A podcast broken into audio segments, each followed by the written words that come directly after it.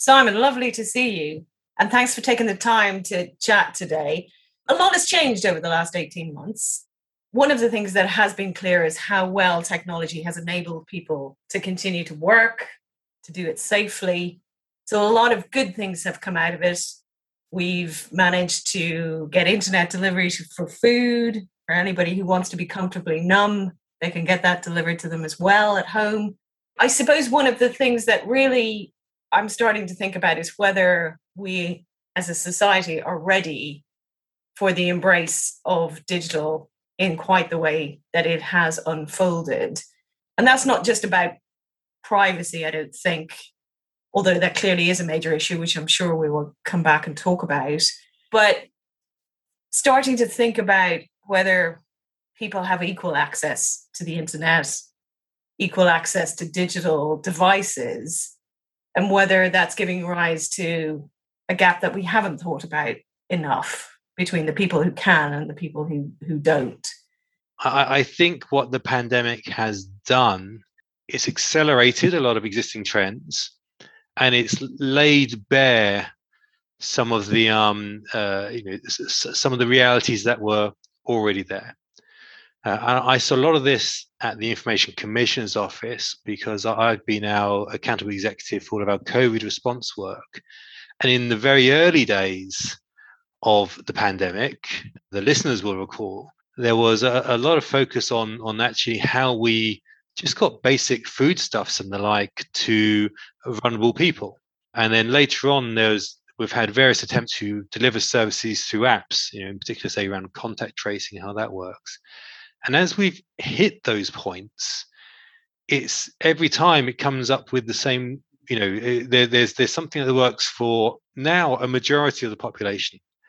And and then somebody puts their hand up and says, well, hang on, uh, how is that going to work for people who uh, don't have smartphones? don't have mobile phones, don't have internet. Um, you know, they're, they're, unbanked and can't use contactless payments. So there's, there's a whole range of, of, of, challenges that have have come up those challenges have always been there, but it's only when we've been saying, okay, we've actually got to get very basic services to people in, a in a crisis, so that they've really crystallized. I, I can't say that we have risen to the challenge yet in any kind of satisfying digital way. Uh, there's been different uh, attempts around the world to address issues around contact tracing for people who don't have phones, including I think in some countries in Southeast Asia, and I, am thinking of different schemes. I hesitate to name which one's which. Uh, they were giving away different devices, saying, "Okay, well, you know, if you want to be part of the contact tracing system, you can have this widget, and then you'll be part of it." But we haven't really nailed that down, and we do need to I think to get to a stage of saying, uh, "Okay, uh, are we going to carry on for the next ten years?" accommodating non-digital people or are we going to in some way try and encourage all those folk to to get on board? The problem is obviously is that some of those folk haven't been able to get on board because they don't have the skills or the money which are addressable problems.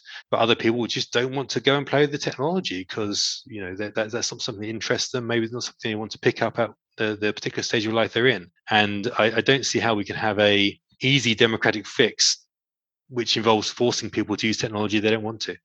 It, it's difficult to, to to to come up with a structure that means that you can impose it. The shortage of skills or the shortage of money. Is it your sense that that the government are thinking about ways of providing a bit of training to the older population? Say, if it's an older population thing, it may not be. It, it's not as simple as that. These things never are, but some sort of adult education program to allow people to learn how to use it and, and to learn how to protect themselves, their information, and their assets. So, with uh, digital literacy, my personal take is actually that that, that responsibility is, is too widely spread across government and regulators. And we at the ICO have some responsibilities for it. The, the, the, bulk between the regulators for that responsibility probably falls on Ofcom. They have a media literacy obligation, which is more direct and explicit than others. But pretty much every major regulator has some responsibility to inform people and citizens of the UK about something to do with digital. And it's it's very piecemeal and i don't think anybody really feels that the experience of the the end user is satisfactory. They don't they're not getting clear messages not getting they're getting too many messages if anything. Uh, and and obviously the scope for misinformation and disinformation in this area is is so large that very often a a well-meaning education program from a regulator is still lacing its boots as the misinformation has already run around the world. It's, it's that, that's a challenge. So I do think there's a lot more we could do, which has really come from I think uh, uh, you know central government driving uh, some coordination here to pull together all those strands into something a bit more more dynamic. But there is the other point I wanted to make, which is that I don't think it's only about just telling people how this technology works, or indeed then giving them the, the technologies. It's not a matter of whether they can afford it. What we've seen again and again is different groups don't necessarily trust either the technologies or the organizations behind those technologies. So it's not about just telling them, here's how you install this app, here's how you press these buttons, and then away you go. Especially if you are from a group which has had previous bad experiences of imbalances of power or misuse of technology or, or, or different interactions with authority in some way, you we've seen it again and again. Those those people, those those groups, will quite rightly be be mistrustful of the organisations that are, are, are pushing new solutions. And if you, we want to have take up from the, the whole span of the UK, we, we can't just say it's a matter of just explaining to people how it works and then it'll be okay. There'll be people who will be, you know, who need who need to really we need to win hearts and minds through being transparent and accountable in in what the the upside of these benefits are and and why the organizations that are going to collect the data are, are trustworthy.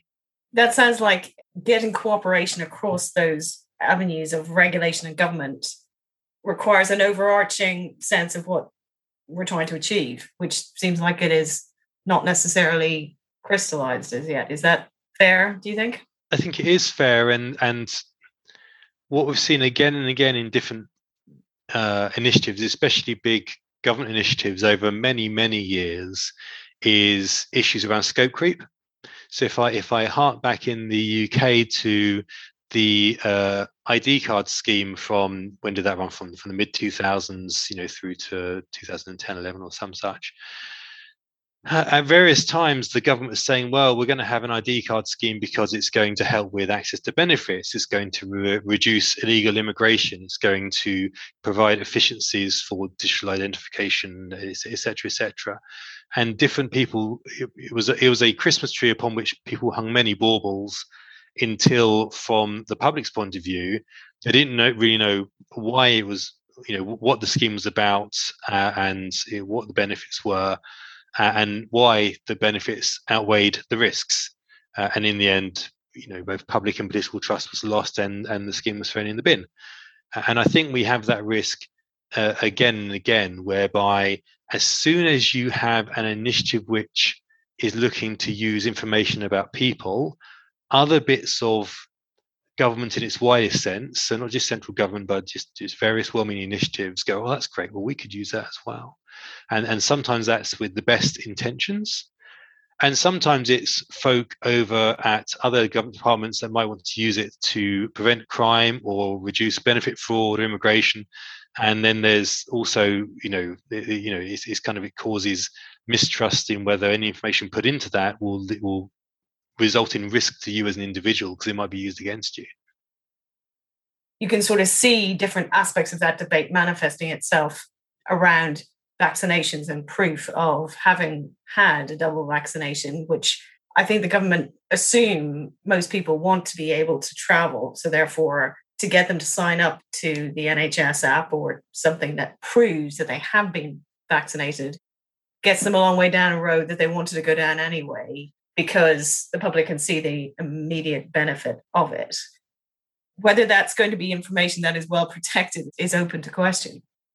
Yeah, I, I, I agree, but I think there's I, I, think that question around vaccine passports is actually a useful illustration of this point. That there's very little pushback from anybody around vaccine passports for international travel because that's a, a limited use.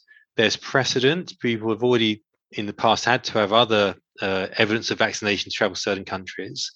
And people can see clearly this horrible disease leaping from place to place. Mm. If you compare that to domestic vaccine passports, then it, it, it, gets harder. Travel is, is, is an exciting, but is often a, a luxury item and it's a nice to have rather than a must have. And uh, you know, many of us are desperate to, to uh, travel to nice places again, but we wouldn't prioritize that above you know other domestic things when we've all i think uh, over the last year really began to appreciate some of the the everyday pleasures in life and often there is going to the pub with your friends and and kind of just being able to to, to move from place to place and, see who you want to see. That's a more fundamental thing. I, I don't think many people in the uk necessarily said this so explicitly but i think we've all began to really engage with a debate that wasn't there before about the balances between different rights and freedoms. We see this like the ICO because uh, privacy is, is a fundamental right, but it's not an absolute right. And, and one thing we balanced a lot during the pandemic is societal goods and harms versus individual rights and and uh, and uh, harms there are balancing tests along all this way when you have something you know a, a, pandemic you have a virus which thrives on on on you know people being close to one another. And we've all made sacrifices along the way and we've we've realized through practical application everyday lives how these various rights balance off against each other. And we've all said okay we're going to restrict our freedom of movement because it's better for society overall that we do that so I, th- I, think we're emerging from the pandemic with a, a, more nuanced practical understanding about how we actually balance out all these individual rights. It's going to be a really interesting debate over the next few years to see whether the, the public debate moves on because we've had to apply some of these concepts in practice. Have people just made the trade off that technology has helped them through, and therefore, again, balance of risk and reward, they're prepared to take the risk? Yeah, I haven't seen you know 90 degree changes in, in public sentiment around around privacy. There's, there's there's still the same concerns that have been there for for a while, and if anything, they've manifested themselves slightly more sharply during the pandemic. There's been an ongoing recognition that sharing health data in the right way is is useful in these areas and you know whether it's for research purposes or direct care purposes with a, a reluctance to, to, just you know open up the floodgates and, and, and forget about any of the rules and controls in place. The contact tracing app we were always very much in favor of, of a the solution we ended up having which is a decentralized approach where there is no central government database for contact tracing. The government went down a, different route at first and, and then changed tack and, and went down the route that was being built with some help from apple and google. And overall we were more comfortable with, with that latter approach than the first approach what we found in terms of the, the, discussions we're having with stakeholders during that time was that wasn't just a kind of a technical privacy concern. That was actually an issue which was affecting people's willingness to actually use the apps especially again among communities that were, were had reason to be less confident in authority in general. One area i do think has become much sharper in the last year is the interaction between privacy and competition and how large technology firms have so much power and influence in our lives. Because during the pandemic, we've all realized quite how reliant we are uh, on big tech firms for our friendship networks, for the food we're getting delivered, for all the all the goods we're getting delivered, uh, you know, for the way we're talking to one another, even today. Again, that was already a dynamic in play, but if you whipped away a Google or an Amazon or a Facebook, if you close it down a country overnight during the middle of the pandemic, then it would have placed enormous strain on the country and there would have been resilience issues with that country. So I, th- I think we've learned through the pandemic that uh, these technology organizations have enormous power um, and, and obviously enormous benefit to our lives as well, to be clear, but, but enormous power in our everyday lives. And, and that perhaps wasn't quite as apparent 18 months ago how do you restore a balance of power? Because the regulator is obviously important to that debate. It's difficult for individuals in and of themselves to, to band together collectively. So it then falls to the government and or regulator to do that. And whatever about the regulators, we can have hopes that the regulators are sufficiently well informed, as this discussion would demonstrate that regulator is, in lots of cases, sufficiently well informed. It's harder to be convinced that government is well informed. Well, th- this is a really hot topic for, for governments around the world. We are, I think, really engaged with it as a regulator and across regulators in the UK and elsewhere. But I would, I wouldn't paint a picture where we're, you know, really worried about this and, and government is is sailing on. I do think it is going to be an area where there's going to be ongoing discussion and research and learning and and ultimately different rules and regulation over the next few years.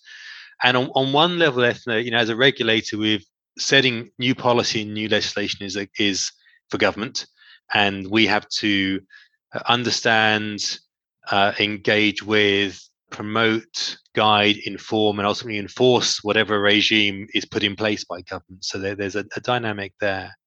But I, I, I do think that there is a really interesting debate unfolding about when is this challenge best addressed through giving individuals rights and educating individuals about those rights, which has to be part of the picture? Uh, and when is it more about either A, imposing accountability on big organizations, or, or B, taking other measures uh, which are very much in, in the, you know, the competition antitrust world around those organizations? when I started the ICO two and a half years ago, that, that wasn't really a, a big discussion in regulatory circles. It was it was bubbling along. It wasn't completely new, but it wasn't one of the main topics of debate. Now it's absolutely a, a, a big mainstream discussion point. So I, I do think that we're going to see more in this area over the next couple of years.